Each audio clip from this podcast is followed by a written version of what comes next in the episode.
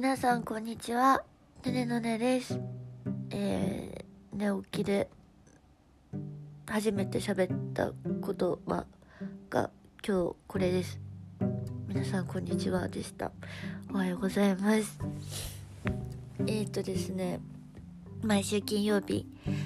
更新ということで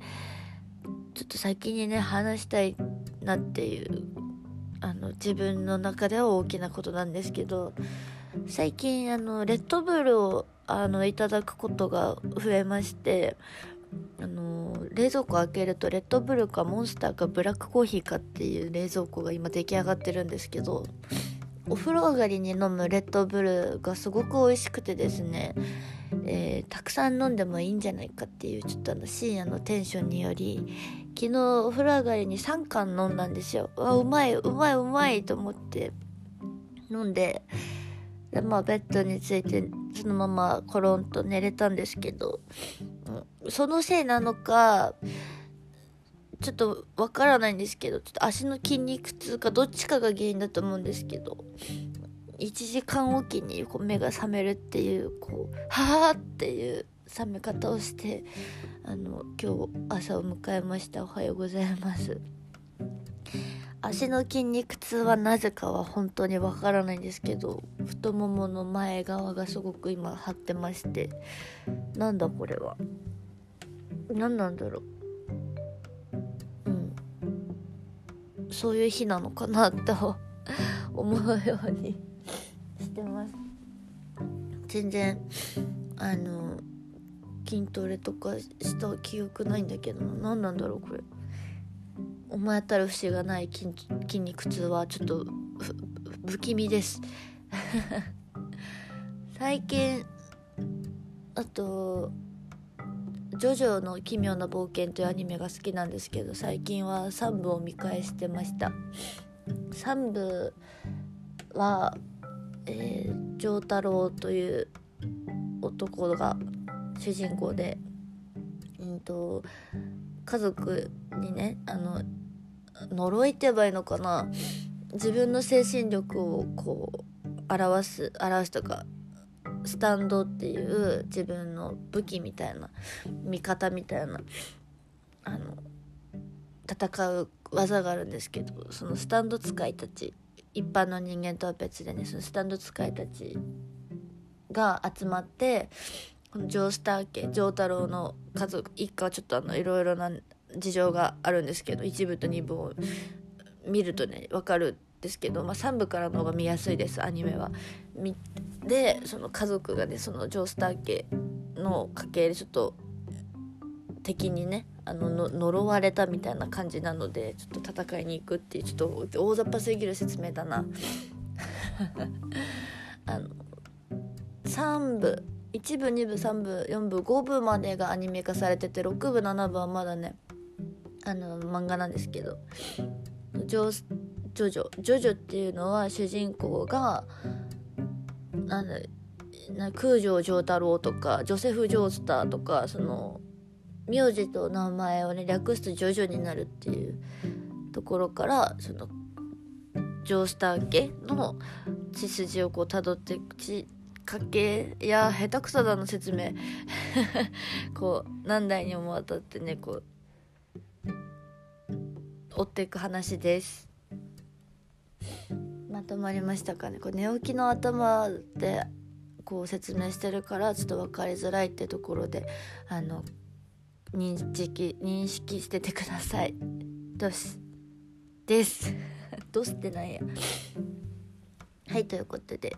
今日は音楽のことをわりかしこう「ねねのねチャンネル」は話していこうと思ってたんですけどあの自分のオリジナル曲しかり自分がどう音楽に触れてきたかとかを話そうとしてたんですけどあのねねのねチャンネル始めて再生回数がね100回超えたということでありがとうございます。なんか特別会にしようかなと思って、えー、去年私の部屋に出た北海道では見たことない虫たちのお話、えー、に今日はしようかなと思います。あの去年お家の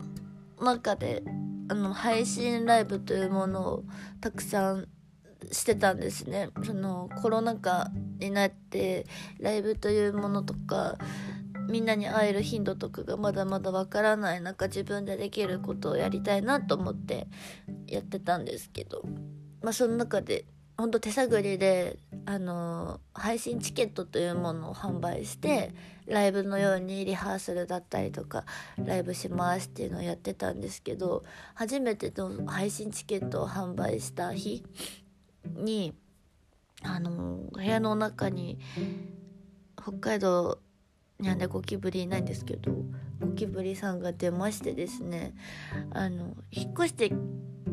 出てこの去年の春ぐらいに私引っ越しをしててし、まあ、自分的に新居で、まあ、部屋のスペックとしては築30年ぐらいん30年ぐらいなんだけど、えーと、リフォームが4年前。でリフォームしてすぐ住んだ方が女性の方で2年間の満期でえっ、ー、と寿寿なんだ出社？寿退職？寿出家？寿なんだ？ご結婚なされるということで出た部屋に私が住み始めたのでリフォームして3年目の部屋です。リフォーム？なんていうのこういうの？作り替え？なんていうんですか？内装を変えました？なんて言うんだろう？なので部屋は割と綺麗な方だと思って。でまあ RC マンションですね。なので基本的に何だろう。匂いが上がってくるとかあの排水口から上がってくるとかそういうのは感じたことは私はなくて。まあまあ結構自分の中での条件クリアした部屋だったので決めて住んでたんですけどあの玄関の方からその虫がね入ってきたんですよ。で私北海道でいないっていう話ねあの本当これ本当で見たことなくて。ないやこっちに住んでるから見たことあるから今回は君だなっていう風に認識はしたんですけど基本的に部屋の中に入ってくる時っていうか、まあ、出会う時って1匹単位で会ってたから1匹目をこなんかゴミ箱でこう収穫捕獲捕獲した後に違うルートでもう一匹来た時にあゴミ箱のその隙間さえもくぐっていけるんだっていうちょっと恐怖に駆られた結果、まあ、2匹同時に入ってきてたっていうのが結論なんですけどこうねこっちに向かって入ってきてて。まあなんか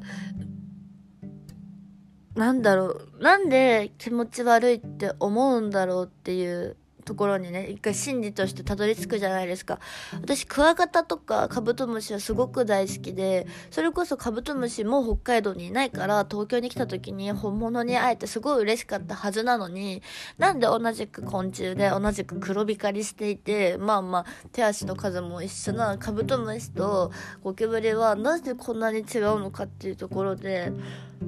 ま、悩んで悩 こんな壮大に悩んではいないけど考えてみたんですけどまあ早いのかな？早いのと触覚が長いのかな？なんかでも調べるとさゴキブリはなんか後退後ろに進むことができないとか目が弱視だから弱いん？ちょっとぼやけて見えてるからみたいな。前に進むことしかできないみたいな。あとまあちょっとカブトムシと違うのはその髪の毛とか自分の何仲間の死骸とかダンボールもあの食料として生き残ることができるとかなんかいろんななんかそういう無敵条件みたいのが揃ってて多分そういうのが多分カブトムシとは違って嫌な条件なのかなと思ったんですけどみんなはなんでだと思います？ちょっといきなり振るけど。まあ、遭遇回数がねその後計34回あったのかな。1匹いれば100匹いるっていう理論はその初日その遭遇した初日でもう分かったんであと98かって思ってたら、まあ、979695みたいな。94まで行ったんだ。そうだそうだ。であと部屋にまたゴキブリ出たら引っ越すからっていうのをお母さんに毎回電話をしてたんですけどまあ、そうね簡単にもいかなくこのお家に引っ越して1年経ちました。ここからですねここから発生するかどうかがまあ勝負肝となってるんですけどまあその冬の間にできることあのマンション中にあの何ですかその毒餌を置いてみたりとかすごい勝手にすいません置いてみたりとかあと冷たい空気にさらすと卵があの死ぬって話も聞いたんで冬の間はね窓を開けて外出したりとかあの自分なりにできたと思うので、えーと、結果がね今年出ると思うので楽しみにしています。これ特別会って言ってる自分どうどうなんだろうな。ああとはあのそのゴキブリさんだけではなくてそのゴキブリの成虫をね駆除してちょっと安心してた私にとってその時のね私なんですけど部屋の中に蛍光ペンの緑色みたいな虫が出てきた時があってあの長さ1 0センチぐらいのわ東京ってこんな綺麗な虫いるんだって正直思っててあとなんだろう小指の第一関節ぐらいの虫でお尻に一本線なんか黒い線が入ってる虫がいて、えー、なんていう虫なんだろうと思ってあの打ち合わせの時とかに言ってたんですよ部屋の中に北海道で見たことない虫が出たんですみたいな「えどんなん?」みたいな感じでその特徴を話したらその緑の方の蛍光ペンはわからないって言われたの。でもお尻に一本線入ってるやつはあのゴキブリのあの赤ちゃんだよっていうことを教えてもらって、まあ、血抜け引いたよね卵が孵化しているとどこかでこれが私の中の最大の絶望を味わった瞬間でした。孵化したってことだよねどっかでね。いや大丈夫かな。冬の間は寒かったので出なかったんですけど。うん。頑張ります。去年よりグッズは揃ってるんで頑張りたいと思います。はい。今日はえー、レッドブルを飲んだ話。えーと、ジョジョの企業の冒険について自分なりにこの説明した話。そして特別会と歌って部屋に出た虫の話をしたっていう回だったんですけど毎週更新するんで